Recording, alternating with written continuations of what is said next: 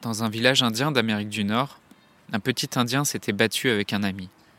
Le voyant très en colère, son grand-père lui raconte l'histoire des deux loups. Moi aussi, ça m'arrive d'être très énervé contre ceux qui m'ont blessé. Mais cette colère ne blesse pas mon ennemi. C'est comme avaler un poison et souhaiter que ton adversaire meure. En fait, j'ai longtemps combattu ce sentiment. C'est un combat de tous les jours, à l'intérieur de moi. Un combat entre deux loups. Deux loups, grand-père lui demande l'enfant. Oui. L'un est méchant, ne connaît que la colère, la jalousie, la rancœur, le mensonge.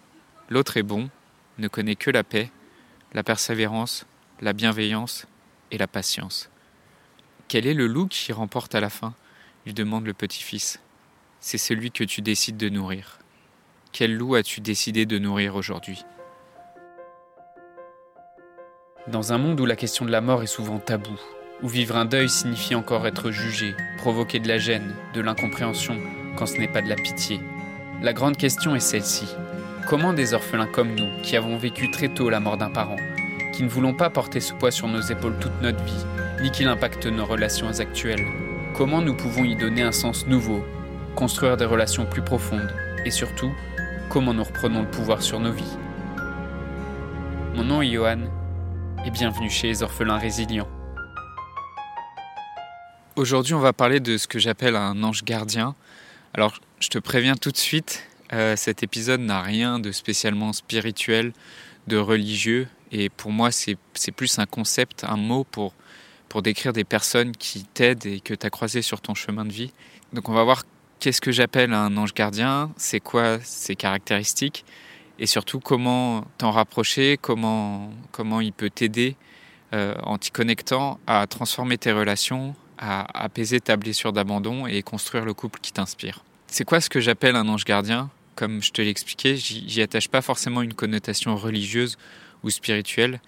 Et euh, je sais qu'il y a des personnes qui le font, euh, que sur YouTube, euh, tu peux trouver aussi des vidéos de, de, gens qui rapprochent ça avec des, avec des concepts plus spirituels. Peut-être c'est quelque chose qui, qui peut t'aider aussi, cette, cette dimension spirituelle. Euh, d'imaginer qu'il y a des êtres qui soient visibles ou invisibles qui sont là pour t'aider.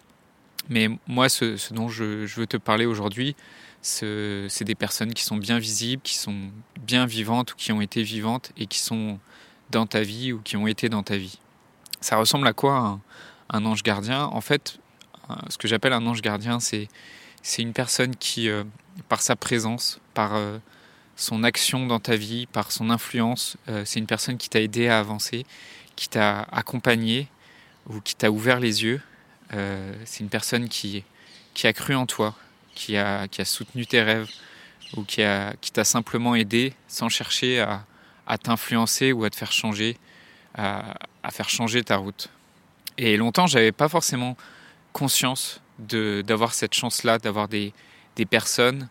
Euh, j'avais pas conscience que, que j'avais croisé aussi des, des, gens sur ma route qui m'avaient simplement aidé, qui avaient simplement cru en moi, sans aucun jugement et sans aucune attente. Et euh, j'avais, euh, j'avais aussi tendance à, à, porter par mal mon, mon attention sur des personnes qui, euh, qui, au contraire, me bloquaient, qui me freinaient ou qui me ralentissaient. Et par exemple, quand j'ai commencé mes études, j'avais un professeur de physique. J'étais jeune adulte et euh, j'avais, tout juste 20 ans. Et ce professeur de physique, il avait écrit sur mon dernier euh, bulletin, il avait écrit Manque cruellement d'ambition. Et quand j'avais 20 ans et que mon rêve à ce moment-là, c'était de, de me lancer dans le cinéma, c'était de, de faire des films ou de faire, en tout cas de créer des choses au niveau artistique et que euh, ses souhaits et ses conseils pour me lancer dans ma vie de, jeune adulte, c'était de me dire que je manque cruellement d'ambition parce que je partageais pas ses rêves à lui, euh, parce que lui, son ambition pour moi, c'était de me faire intégrer une école d'ingénieur. C'est tout le contraire d'un ange gardien. C'est quelque chose qui, qui effectivement m'a touché sur le moment. Mais euh, aujourd'hui, ça m'intéresse pas de le critiquer. Et ce qui m'intéresse, c'est de voir le côté pile et le côté face. Et le côté pile, c'est peut-être ça, c'est peut-être des gens qui, euh, qui n'ont pas cru en toi, c'est peut-être des gens qui, qui t'ont freiné. Mais le côté face, et je t'invite vraiment aujourd'hui à plus regarder le côté face, ce qui m'intéresse par rapport à ce même contexte, c'est que bah, dans la, au, même endroit où j'ai fait mes études, dans ce lycée où je faisais, où je faisais ma prépa scientifique, j'ai aussi croisé un prof de français, un prof de philo qui, qui lui m'a aidé à avancer sur mes projets, qui lui m'a aidé à, avancer dans mes rêves. Et c'est ce prof qui, qui m'a appris à, faire une lettre de motivation, qui m'a appris à, à, me vendre, qui m'a, il a compris en fait euh, c'était quoi mes, mes aspirations, c'était quoi mes ambitions profondes, et même sans forcément chercher à les comprendre, il m'a juste aidé en fait, peu importe le contexte, peu importe que, que je sois euh, au bon endroit, parce que c'était une prépa qui justement euh, bah, amenait les gens à préparer plutôt des, des concours d'école d'ingénieurs. Et peu importe le contexte en fait, il, m'a juste aidé à, bah, à avancer. Il m'a appris ce qu'il avait à, m'apprendre. Et, euh, c'est quelque chose de, bah, de savoir me vendre, de savoir faire une lettre de motivation. Euh, c'est quelque chose qui m'a aidé à, plein de reprises dans ma vie par la suite et euh, pour, laquelle je suis, bah, je suis extrêmement reconnaissant, même encore aujourd'hui. Et tu croiseras toujours sur ton chemin des personnes qui, qui viendront te, te mettre des bâtons dans les roues, pour, euh, qui viendront te, te, casser les deux jambes ou, ou même si tu es à terre, qui t'aideront pas à te relever. Mais tu croiseras aussi des personnes qui sont bienveillantes, qui, sont, qui peuvent être compréhensibles euh, et qui, pourront t'aider d'une façon ou d'une autre. Et ce qui compte, c'est euh, à qui tu préfères accorder de l'importance, à qui tu souhaites diriger tes pensées et ta confiance des exemples, des, des rencontres dans, dans ma vie, des anges gardiens, des personnes qui m'ont soutenu et qui m'ont inspiré. Il y en a plein d'autres. Je pense que tu commences à voir aussi comment ça, ça peut t'aider, comment te rapprocher de ce genre de personnes, comment y penser. Ça, ça, ça décuple ton énergie, ça te donne de la motivation, ça te, ça te donne de la confiance en toi et de la confiance dans tes rêves. Récemment, j'ai repensé à ça parce que j'ai retrouvé une de, une, lettre que m'avait écrite une prof de français quand j'étais en cinquième. Et euh, c'était une lettre qui était remplie de, bienveillance. Je, devais avoir 10 ans. Et c'était une lettre qui était remplie de bienveillance, euh, d'espoir, dans laquelle euh, elle m'encourageait, elle me disait que je, que je pourrais devenir tout ce que je voudrais.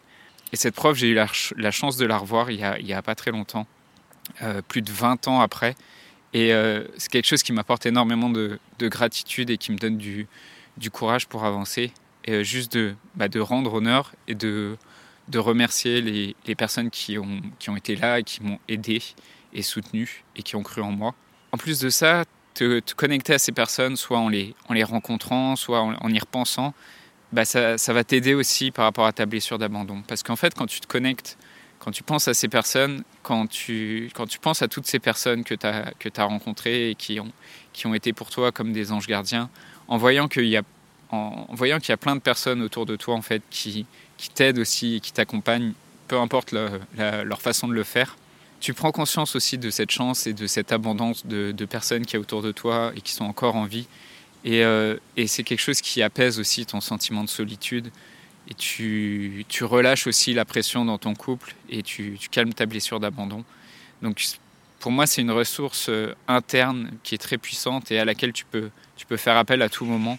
Cette personne, ça peut être pour toi, ça peut être un adulte qui t'a aidé quand tu étais enfant, ça peut, être, ça peut être tes parents, même s'ils sont décédés, de, de, repenser à comment ils, ont impacté ta vie, comment ils t'ont aidé. Ça peut, être, euh, ça peut être un auteur aussi, ça peut être un artiste, une personne que tu n'as pas forcément rencontrée dans, de visu, euh, mais qui t'a inspiré, ou euh, un livre qui t'a lu, ou un ami qui, t'a soutenu, peut-être un, podcast que tu as écouté, ou un, film, ou un acteur qui t'a touché, ou qui t'a ému, ou, qui, qui, a changé bah, profondément ta façon de voir les choses.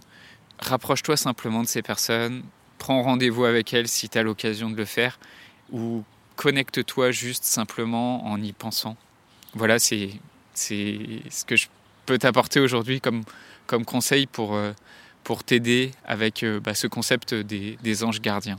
Je voudrais te remercier d'avoir écouté cet épisode et j'espère sincèrement que ce que j'ai partagé aujourd'hui t'a aidé. Si ça t'a aidé, alors assure-toi de le partager avec un autre orphelin qui en a besoin. J'ai mis récemment en ligne la masterclass Construire un couple épanoui malgré le deuil d'un parent.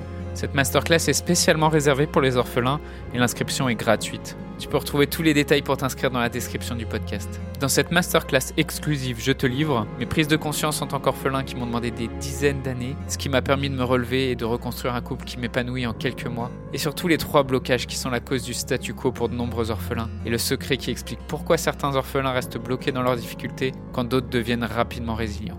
Donc je t'invite à t'inscrire à la masterclass dès maintenant. Rendez-vous sur masterclass.orphelinpluriel.fr et dans la description du podcast. Le podcast Orphelin Résilient, c'est trois épisodes par semaine le lundi, mercredi et vendredi à 8h. Merci encore pour ton écoute. Je te laisse découvrir le sujet du prochain épisode. À très vite.